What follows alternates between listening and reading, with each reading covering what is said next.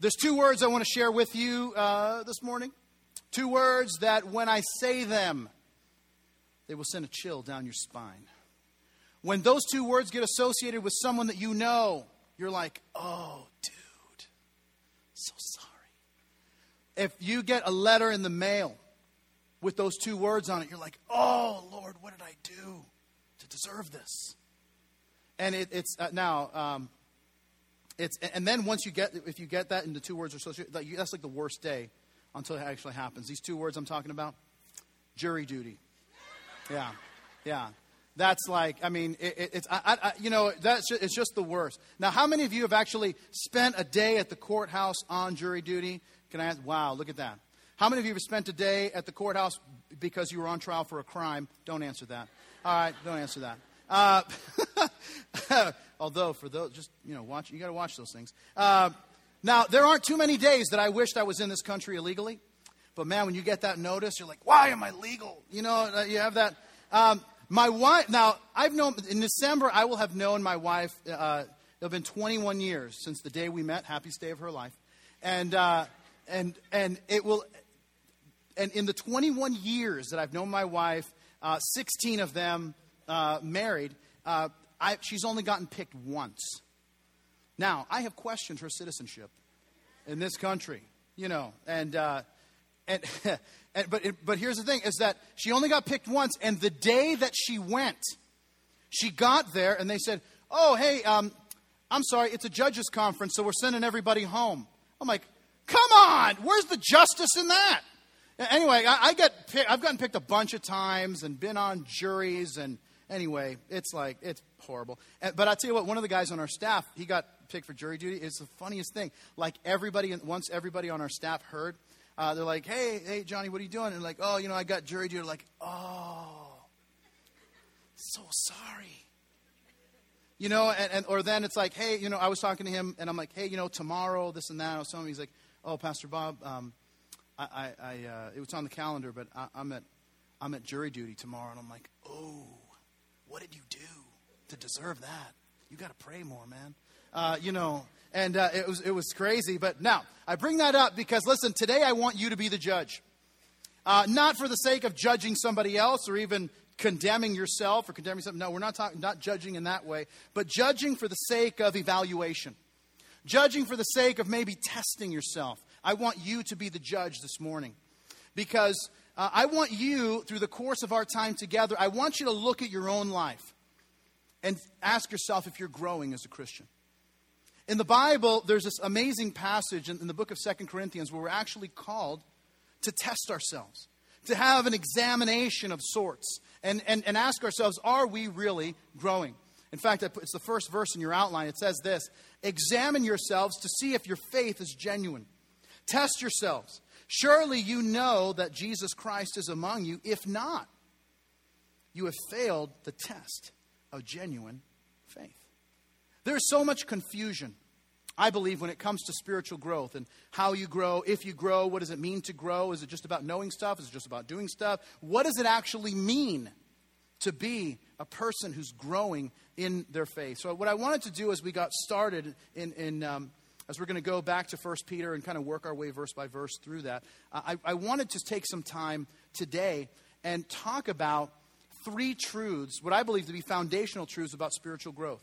And so I hope you have your, note, uh, your outline that we gave you and your pen because I'm going to have you write a couple things down as we get started. Here's the first one is that spiritual growth is not automatic. It's not automatic. Sometimes we think as Christians we're growing in our faith that it's, it's automatic just because we've kind of um, put our time in, you know or I've been here for a while, or I've been a Christian for X number of years, or whatever, and that must mean that I'm, you know, I'm, I'm, I'm growing, right? That, that I should automatically be growing. But listen, there are some people that although they have years in the faith, they're still infants spiritually. Because listen, you don't have to be, you say, some people have been Christians for 10 years, some people have been Christians for one year 10 times and they're still kind of doing the very basic things. They still haven't gotten into a, a rhythm and, and, and really started to take off uh, in, in their spiritual growth because they just haven't really um, taken their relationship with God that seriously. The Bible would say it this way it's in, in Hebrews chapter 5. The writer says, uh, You have been believers so long now that you ought to be teaching others. Instead, you need someone to teach you again the basic things about God's Word. You are like babies who need milk and cannot eat solid food. You see, once we recognize this, that hey, it's not automatic, it takes intentionality to actually grow spiritually, that's the beginning. The second thing is, uh, and this is so huge, and that is that spiritual growth is practical. It's practical. Uh, I believe that so much of spiritual maturity is shrouded in, in mystery, it's shrouded in drama. What does it mean? And we think that, well, you just start attending church and then someday God kind of like bops you over the head, you know, bibbity boppity Bible, and you now you're now now you're mature, woo, and now you I know all the mysteries of the deep and, and whatever, and that's actually not how it works.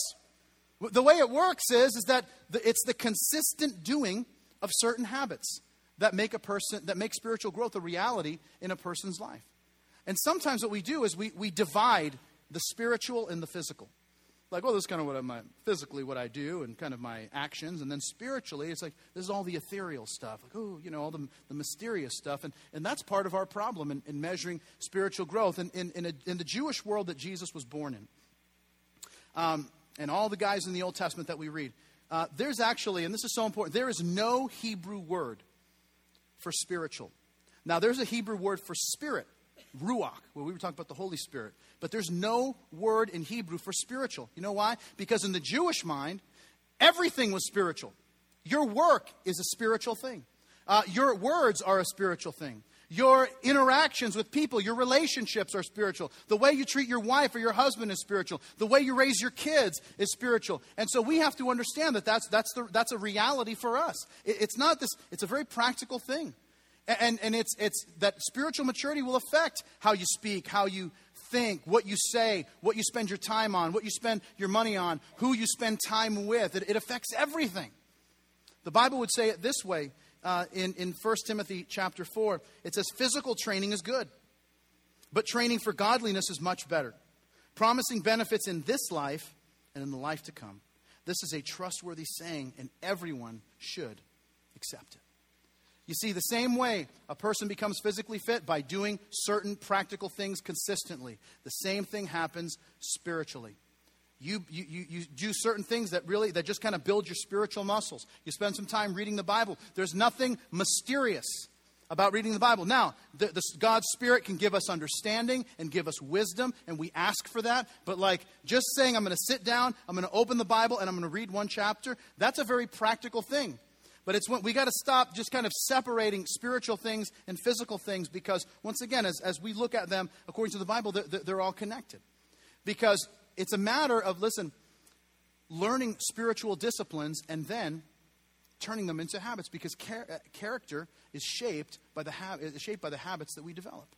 And then here's a third one that I, that I think is really important, and that is that spiritual growth is a personal responsibility. It's a personal responsibility. The Bible says this it's the verse before what we just read in uh, 1 Timothy. He says, Do not waste time arguing over godless ideas and old wives' tales. Instead, train yourself to be godly. I've seen too many Christians hold churches responsible for their lack of growth. Can I just tell you that that's absolutely wrong? Listen, um, you are, are resp- according to the Bible, you are responsible for your growth as a believer. Now, the church, God's house, we are here to assist you, to train you, to encourage you, to equip you, all of that. But you've got to avail yourself of the opportunities that the church uh, that the church gives you. But listen, if you don't assume responsibility for your spiritual growth, development, and maturity, you're never going to reach maturity. Instead, here, here's what you would know. In fact, like the lack of taking responsibility shows a lack of maturity, right? Just because a kid turns 16 doesn't mean you give him the keys to the car. So it's like, you know, hey, I'm 16 and uh, give me the keys, I'll see you tomorrow. Like, uh, no. Uh, you know, because you're not getting a license because apparently you're not even really sure where the hamper is in this house. So, uh, and once you, maybe you can figure out where the hamper is and you can find out, like, you know, the, the pillow goes here and then the blanket goes here. And let's start making the bed and then we'll think about, you know, you getting a Subaru or something. Um, but, that, you know, until then, that, that ain't, that ain't going to happen. And so, once again, the, the, the, ability to assume responsibility is a marker of maturity physically. Same thing true spiritually. Three weeks ago, we started this series uh, that we called Becoming as we're working our way through First Peter. And, and one of the things that we talk about is that there's a person that all of us want to become. And we're all here and we want to get there. But we're all trying to figure out, well, how do I get from here to there? And what, what Peter does in his first letter is, is that he writes to these believers, these young Christians, and he's talking to them about how God has saved them, the work that God's doing in them. But then he says, listen, he wants to help them get from here to there, to become the person that they ultimately want to become. And the thing is, is that the road from here to there doesn't always go the way we think it would. We think it's just kind of a straight shot from, from here to there, and that's not always the case. In fact, even as we've been uh, reading First Peter over the last couple of weeks, you've seen that there have been a couple of you know twists and turns that he's taken. Like I didn't think that he'd take us here because I ultimately want to get there. But then on the back, you look, yeah, it makes sense. I have to get here so I can ultimately get there. And so what Peter does is that he identifies three areas, three areas that are so practical that he says, listen, if you just think about, you just think about what's happening in your in your head you think about what's happening in your heart and you think about what's happening with your hands, you'll be able to understand everything as to where you are maturity wise. So I'm going to invite you to open with me to the book of First Peter. We're going to start in verse 13 where we left off. We're going to finish chapter 1 today. And um, so here's where we're going to start. In verse 13, it says, Therefore, gird up the loins of your mind, be sober, and rest your hope fully upon the grace that is to be brought to you at the revelation of Jesus Christ.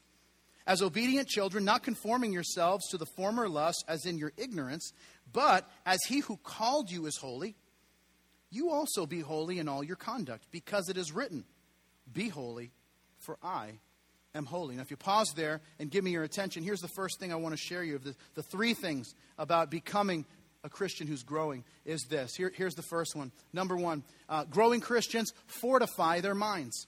They fortify their minds. And, and what Peter does to explain this uh, is he says, he uses this term that most of us are not familiar with, and he says, gird up the loins of your mind.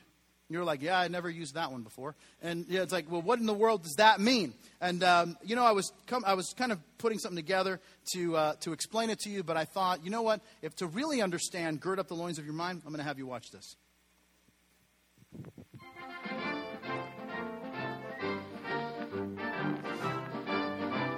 In ancient times in the Middle East, men traditionally wore a robe as part of their everyday attire. The robe is not to be confused with a dress or muumuu. It was a practical adaptation from a desire to appear modest and to keep cool in a warm climate. This everyday attire, however, did present some practical challenges. For example, if he had to lift something heavy, requiring him to squat or to bend his legs, providing a strong lifting base. The robe would prove to be a limitation. Or, if he wanted to play a game involving running or kicking a ball, the robe would limit his range of motion. Or if he were attacked by a wild animal.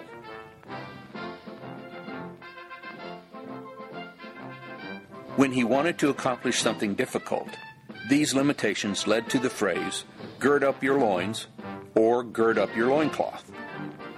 First, a man would reach between his legs and grab the backside of his robe and pull it upward toward his waist. Next, the robe would be tucked into the man's belt, securing it. After a man would gird up his loins, he would have better mobility, like squatting to lift, running in place, kicking a ball, and standing in a wide stance defensive posture. Seeing a man who has girded up his loins was a common sight in the ancient world. Although able to move about with greater freedom, he looked ridiculous, as if he were wearing a diaper. This gave way to what we refer to as pants. So there you have it. If you ever wanted to know what that was, now you know.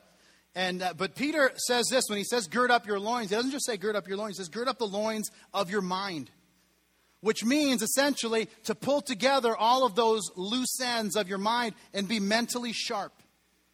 Because what we can do instead of girding up the loins of our mind, of pulling all these loose ends together and being mentally sharp, we can actually let our minds wander into negativity, into a critical spirit that can consume us. But Peter says something else just gird up the loins of your mind and be sober. Now, he's not talking about drinking per se, but he's talking about don't let anything cloud your judgment or impair you from living the life that you're called to live by God. Now, I want to I want to ask you a question. This is a rhetorical question, so don't shout because that could be weird if you're the only one who shouts. Uh! Oh, I'm, I'm, the only one. Anyway, so uh, so just think about this if you would. But what what are you thinking about? Like all the time. I mean, what is it that you think about? What's on your mind? See, I, um, my kids, just like every other kid, my kids love Play-Doh, and um, the the thing about um, I, I, personally think that uh, Play-Doh was invented by Satan but that's something else entirely. Um, because you're like, oh, Play Doh's so cute. And then your kids are putting Play Doh in the screens of your house. And you're like, yeah, that ain't good. And then, you know, and then there's your, your, your parents. Um, they hated Play Doh, but it, it gives them joy when they see your kids doing the stuff that you did to them. They see it as the circle of life, you know, and they hear Elton John in the background and Simba and everybody and, uh, and, and all that. And so now, but the thing is cool is this is that when my kids see Play Doh, they see endless possibilities. Well, two of my kids, Olivia, who's a year old, she sees Play Doh and she says, hey, that's food. Um, but the, everybody else, you know, but, but because Play Doh is completely moldable. You ever tried to mold cardboard? You ever get something, you buy something, and you're like, oh, that's not right. You take it out, you try to put it back into the box, and it's like, you know, and it never works out, and the box rip, you know, and it's because the cardboard doesn't mold the way it's, you want it to mold. And, and, and listen, now here's what God wants for you to be open and willing to be molded by Him. Now, I want to read you this passage out of the book of Romans, and this is out of what's called the message, which is more of a paraphrase of the Bible, but I love the way he says it. He really gets the heart of what this passage means. Here's what he says With eyes wide open to the mercies of God, I beg you, my brothers, as an act of intelligent worship, to give your bodies a, as a living sacrifice, consecrated to Him and acceptable by Him. Do not let the world around you squeeze you into its own mold, but let God remold your minds from within so that you, can, you may prove and practice that the plan of God for you is good, meets all His demands, and moves toward the goal of true maturity. Right? I mean, we've all seen a cake mold. And we all recognize this reality. The cake doesn't shape the mold, the mold shapes the cake.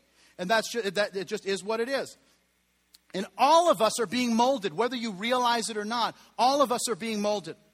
Some people are, are, even as adults, they're still being molded by what their parents had said to them early in life.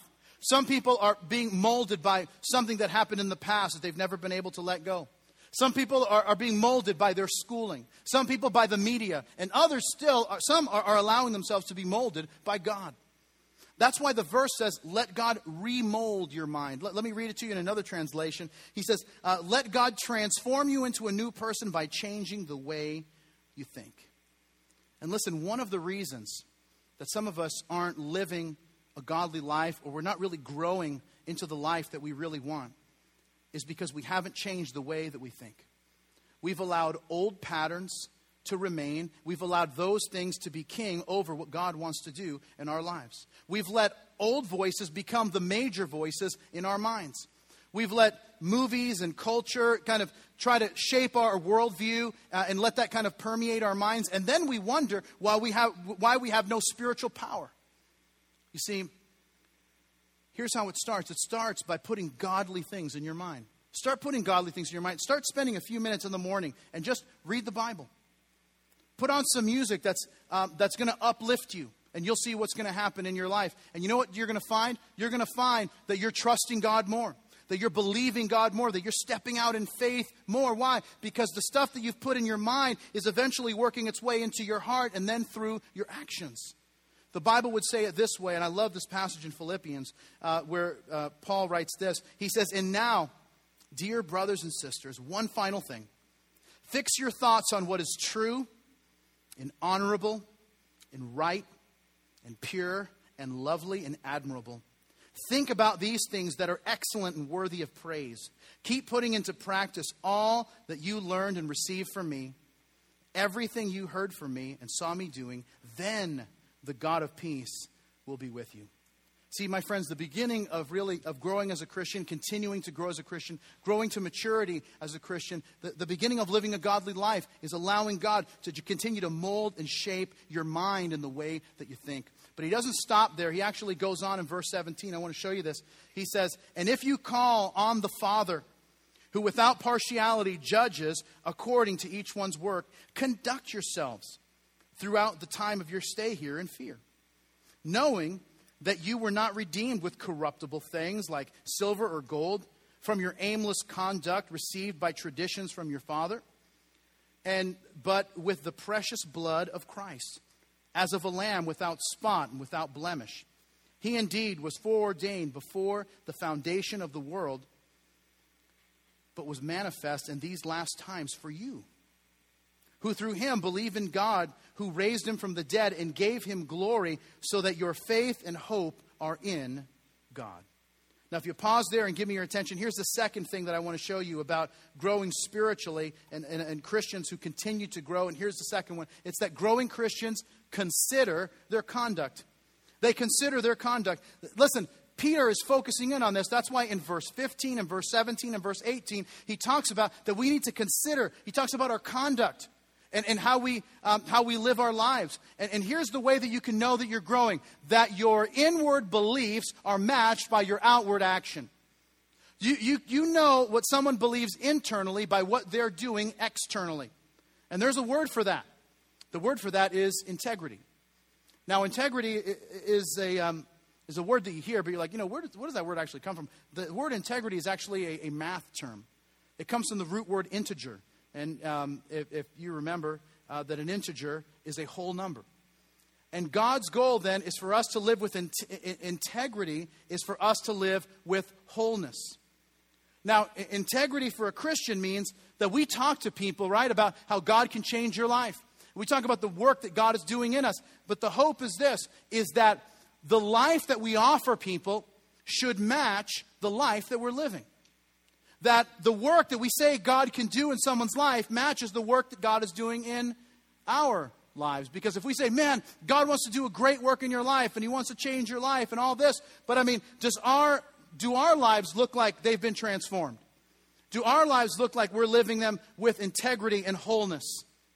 Let me explain it this way, if I can. Um, I, I want to ask you if um, any of you have ever um, purchased some of these at your favorite. Uh, how many of you have ever purchased bananas at your favorite supermarket? Okay. Now, whether you go to, I don't know if you're like a Publix person or Whole Foods or Fresh Market, or some of you are just old school Sedano's. That's what I do. All right. Uh, all right. Now, all right. Now, now, check it out. Check it out. Now, here, here's, um, here's the thing. Now, my thing is, you, you all say that you've bought a banana.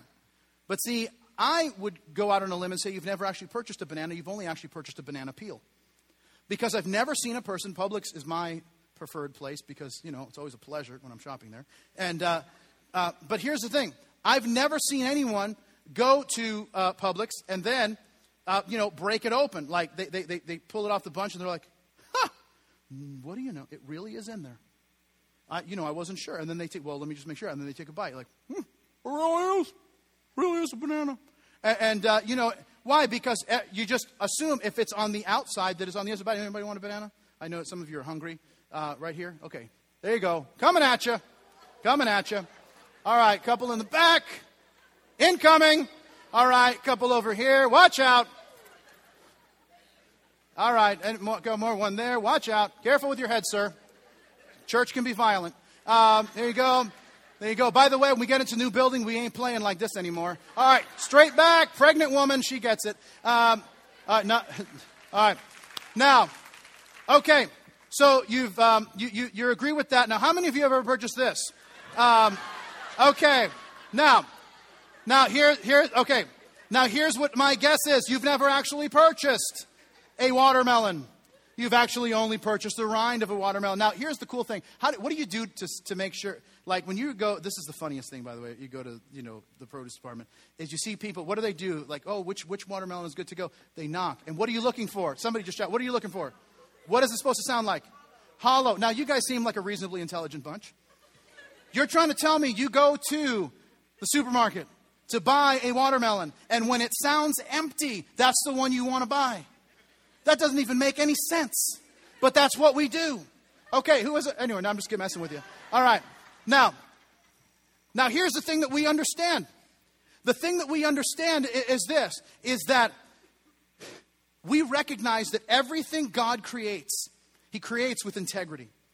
That what it advertises on the outside is what's happening on the inside. You know that when you go buy your produce, and listen, that's the work that God is doing in you.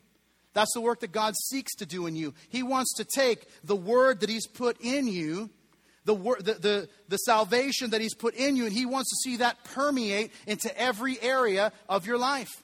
That's why in the passage that we read in verse 16, He says, But as He who called you is holy, be holy in all your conduct, because as it is written, Be holy, for I am holy.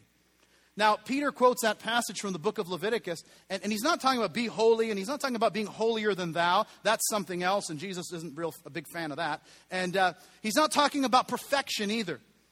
Uh, the, the word holy in Hebrew is the word kadosh. And the word kadosh means um, separate, set apart. And the reason that you would set apart or separate it is because it's being used for a special purpose. Uh, in, in the tabernacle and in the temple, there were certain instruments that were used. And here's what God says about all those instruments that they are kadosh, they are holy, they are, uh, they are separate, they are set apart for a specific purpose because those were utensils, things that were used for the house of God. And that's it. But I want you to know that God wants you to live a life that is holy, that's full of wholeness and integrity. That actually, um, as, as you live your life, what you're going to find is, is that God has separated you from, from all kind of, you know, culture and all that, that He set you apart for something special. Do you know that, that you're set apart for something special? That you've been set apart, think about this, to have the privilege to serve God. That you have the privilege to be a light to people who are far from God.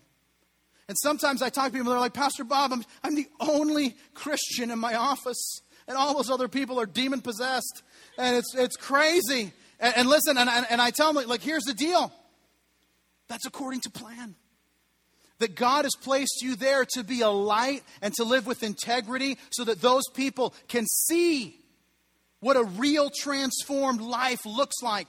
So they can say, man, there's something different about you. I want to know more about you. And then you say, man, it's not really me, but it's about the work that God has done in me. And now work that God is doing through me that He wants to do in you and through you. There's a reason why you're the only, you might be the only Christian in your family. Listen, I came to know Jesus at 19 years of age. And uh, outside of my older brother, I was the only Christian in my family. And I, I came back. Um, I was dating Carrie at the time. We had both become Christians, and we were in Boston. We came back uh, to Florida. My family thought I was crazy. They thought I was nuts. I was the only one who was a Christian. And, and I was, um, and it's like, and here's the thing I was in a band, and, you know, I mean, I was like out late and kind of living like the party kind of life and, you know, chasing girls and all this kind of stuff. And, and, then, um, and then I became a Christian, and, and I walked away from all of that. And I started growing. I wanted to know God who had arrested me and, and, and, started changing my life. And you know what? My, so instead of doing all this crazy stuff and getting thrown out of clubs and all this stuff that I'm not extremely proud of, and uh, that, then, you know, my family would come in and like, what's wrong with you? Like, what? You don't go out anymore. We don't hear from the cops anymore. Now you're like reading books. I even heard you have a library card. Well, you know, it is true. I have a library card now. You know, they're giving those books out for free over there. You know that? And, uh, and it was great. And listen, they thought I was insane. Why? Because I, am trying to, like, really understand something. That it's like God had changed me. And I'm like, I, I want to understand this. I want to grow in this and, and learn in, in this. And I want God to use my life. And at some point, they're going to think you're nuts. And that's okay. Because listen, it's so that the people around you who don't know God, they're going to see your life and as you trust God, even in times that are difficult, listen, you're gonna, they're gonna, they're gonna draw close to God because of you. The Bible says this, many of you know this verse, says, Let your light so shine before men that they see your good works, not your good words, not your good sermons, not the little stuff you post on Facebook. That's absolutely annoying. And, uh, uh, and all that's, not, not that, not the little Bible notes you leave in your husband's sandwich, and like literally in the sandwich. Like, what is that? It's a Bible track and baloney. And, uh, And not only that, no, that they see your good works and glorify your Father in heaven. So he says this hey, so as God is holy, be holy. As God is set apart from humanity, be set apart too and live for Him. Put Him first, live with integrity.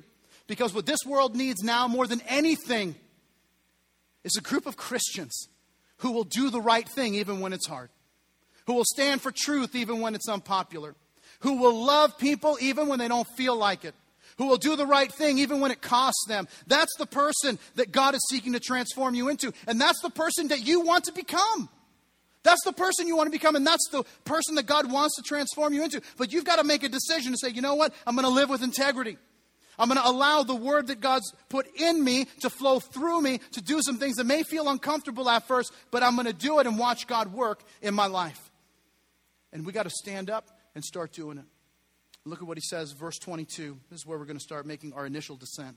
Here's what he says He says, Since you have purified your souls in obeying the truth through the Spirit and sincere love of the brethren, love one another fervently with a pure heart, having been born again, not of corruptible seed, but incorruptible, through the word of God which abides and lives forever. Because all flesh is as grass and all the glory of man is as the flower of the grass. The grass withers, and its flower falls away, but the word of the Lord endures forever. Now, this is the word by which, by the gospel, was preached to you. Now, if you pause there and give me your attention, here's the last thing I want to show you. Uh, that growing Christians, here's what they do they grow their heart. They grow their heart. He says this listen, because you have been born again, and that's a term that the Bible uses uh, to refer not just someone who's been born physically, all of us have been born physically, but then there's other people who have been born again. That is, that they've been born spiritually, given a new start, a new life in Jesus, that then we can have supernatural love for people. Not a cultural love where we tell people we love them, but then never back that up with actions.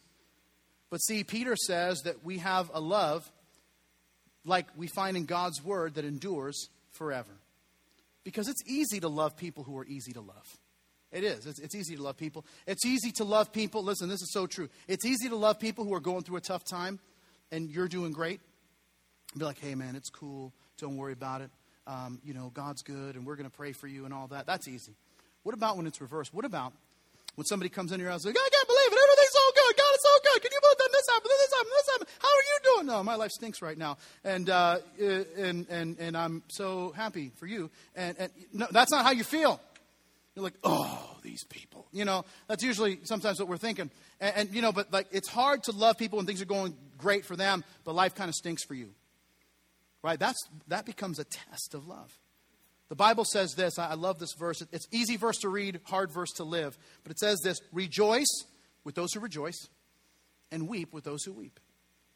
Listen, it is so much easier to weep with those who weep. Someone's going through a tough time, and you just want to minister to them and talk to them and help them, pray for them. But man, somebody else, it, go, it goes well, and, and it's, it's tough. Like, um, this is uh, about a year or so ago. Um, a friend, a, a, a friend of mine who's a writer, a publisher, called him and said, "We want you to submit a book proposal to our to our publishing house." And he says, uh, "He says okay." And um, so he spends all this time putting together the uh, the book proposal, only to then at the end the book the, the publisher to say, "Yeah, I'm sorry, we're not gonna we're gonna pass on." You know, and they reject his book proposal. And he called me like, "Oh, dude, I'm just I'm so bummed out, and I'm, I'm just I'm, I'm crushed." And he was wiped out. And so I called him like, "Dude, uh, listen." I've been there, you know, I've been, I can't even remember the number of publishers who have rejected me and uh, the ones who were even kind of mean about it. And, uh, you know, but anyway, it was just kind of a rough uh, thing. And uh, anyway, so when the whole thing was, uh, you know, kind of done, we encouraged them, you know, you got to hang on and hang in there, and it ta- you got to keep writing because that's what God's calling you to do. You keep writing, and then, um, you know, it takes a while for people to get excited about your book. And then now, same week, once again, this is about a year, year and a half ago. Same week, another buddy of mine calls me, same publisher, and he's like, "Dude, I just signed a multi-book deal with this publisher. Woo!" And he's going crazy, and um, you know, and and and and my my buddy, uh, he, he's calling him, his, and I'm like, man, what do you think? Man, my first thought was like, drop dead, you loser. And, uh, and, and, he's, and, and, and now the weird thing is this. And now I remember when I signed my, my multi book deal, and, um, and I thought, man, somebody's probably saying that about me right now. And, uh, but I'm, I'm living with it.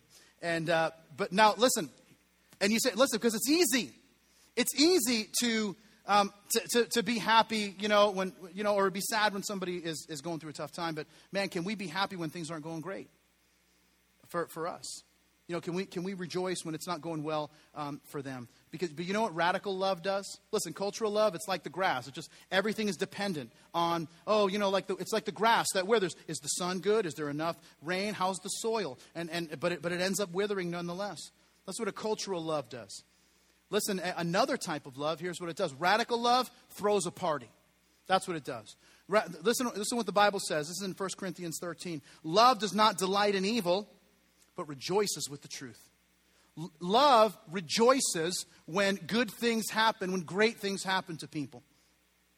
Um, some of you know, and I, I, talk about my kids all the time, but some of you know uh, that, that we have three great kids, and, and my daughter is six, and um, Xander is three, going to be four, and Olivia is one. And but what a lot of people don't know is that it actually took my wife and I ten years uh, to have our first child. And, you know, and, and we weren't one of these people that were like, well, we're going to wait a couple years. And we just wanted everything God had for us. You know, um, Carrie and I uh, both came from a broken home. And so the, the idea of having a, a family was very important to us. And so we wanted to have kids right away. And, and you know, once, if it doesn't happen in the first year or two, you're like, oh, you know, it hasn't happened. And, and then, like, three years into it, um, you're kind of wondering, like, hey, why haven't, um, why haven't we had any kids yet? And Four years into it, you're looking and they're like, what's wrong with her? And, uh, and then she's looking at me like, what's wrong with him? And so, anyway, like, probably about four and a half, five years into our marriage, we, we both we went to a, a doctor to see if we, everybody's okay, you know, and, and then you got to do all these awkward things at the doctor's office, which I won't repeat. And, uh, and, then, um, and then the doctor comes back, and you love when he, the doctor's open with this sentence I don't know why, but um, he says, I don't know why you're not having kids because you're both perfectly healthy. Like, okay, well, that's great. And uh, that's, that's, super helpful. Glad I paid that money, Doc.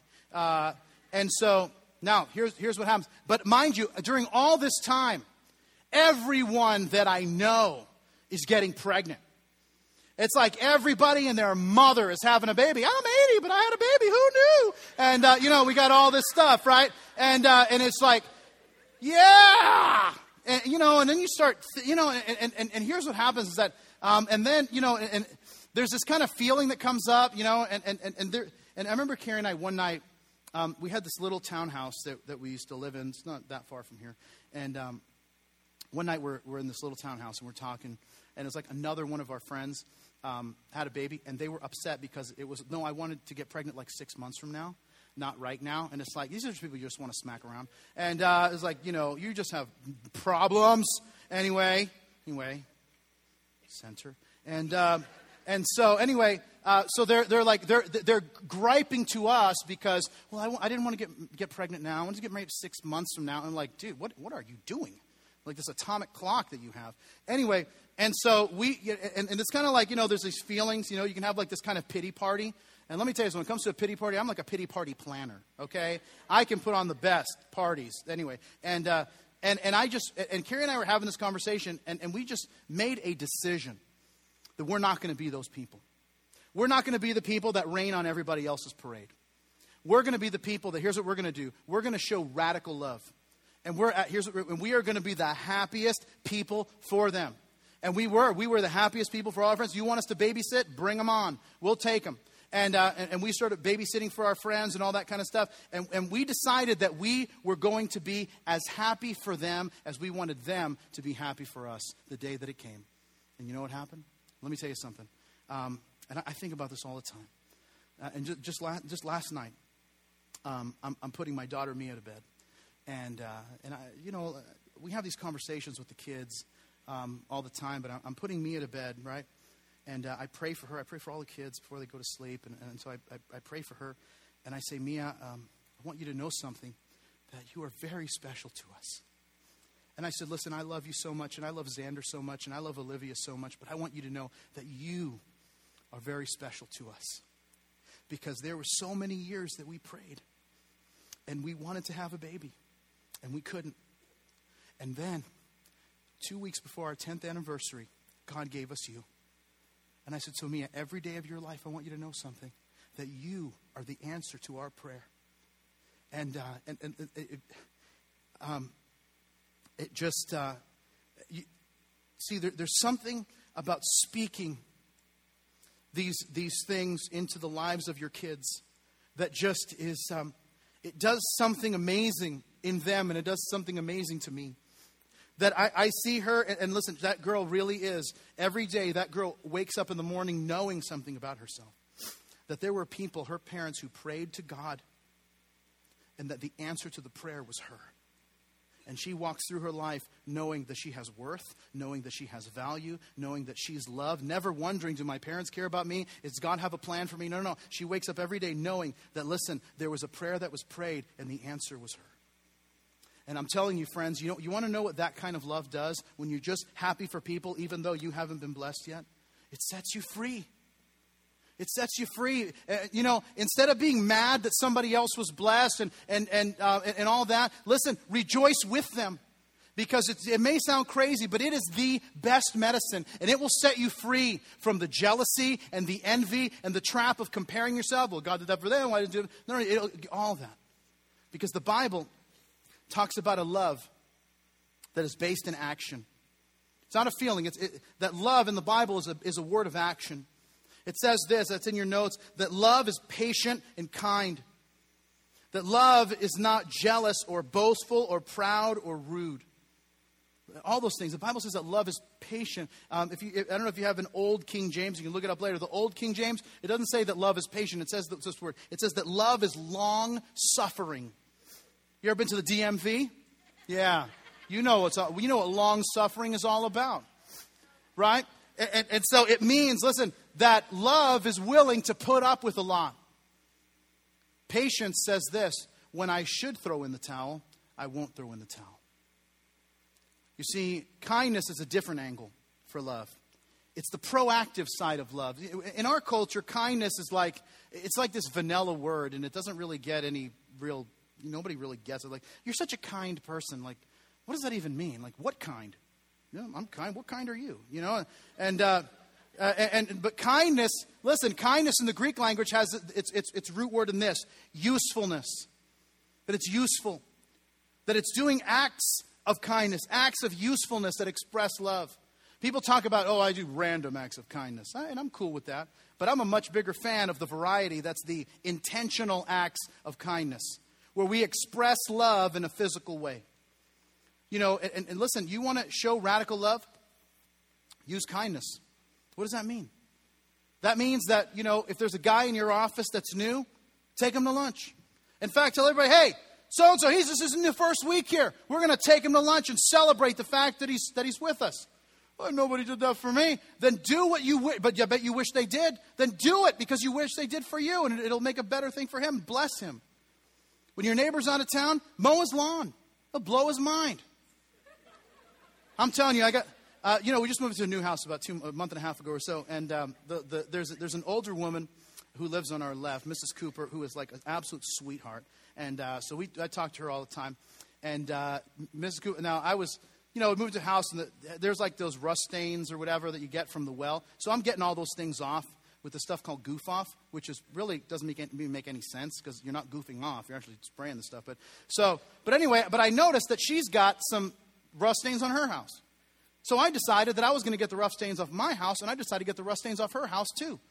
And she comes out and she's blown away, and I'm like, Miss Cooper, that's how I roll. And uh, and she's like, and she's like, oh, that's so nice of you. And I'm like, listen, Miss Cooper, and we talked about this, but you know I'm a pastor, and she's a Christian and whatever. And I'm like, listen, you know the Bible says love your neighbor, and that means everybody, but you're actually my neighbor. So it's going to be like a love fest all up in this place. And uh, and so she was, she's she's anyway. We're like best friends now. And uh, but I'm telling you, it's just doing things that are intentional. Uh, this is I don't know. I, I got to say, it was probably like a year ago or so.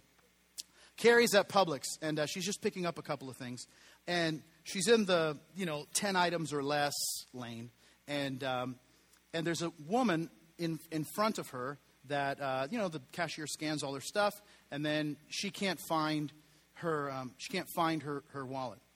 She's looking. The woman tells, "Oh, it's going to be you know however much it was. I mean, it's ten items or less. I mean, how expensive could it be? Unless she's buying like you know ten steaks or something. But it didn't seem it wasn't that much. But she's buying ten items, and uh, so she she can't find her, her wallet, and then she starts to cry, and she's like, "This is the kind of week I'm having," and she just really starts kind of breaking down, and and uh, she's like, "You know, in my life, it's always like this," and and she starts saying that, and then um, and she's just going through a tough season of life, and um, you know, and then my wife comes and just hands the cashier the money and says, hey, don't worry about it. This one's on me.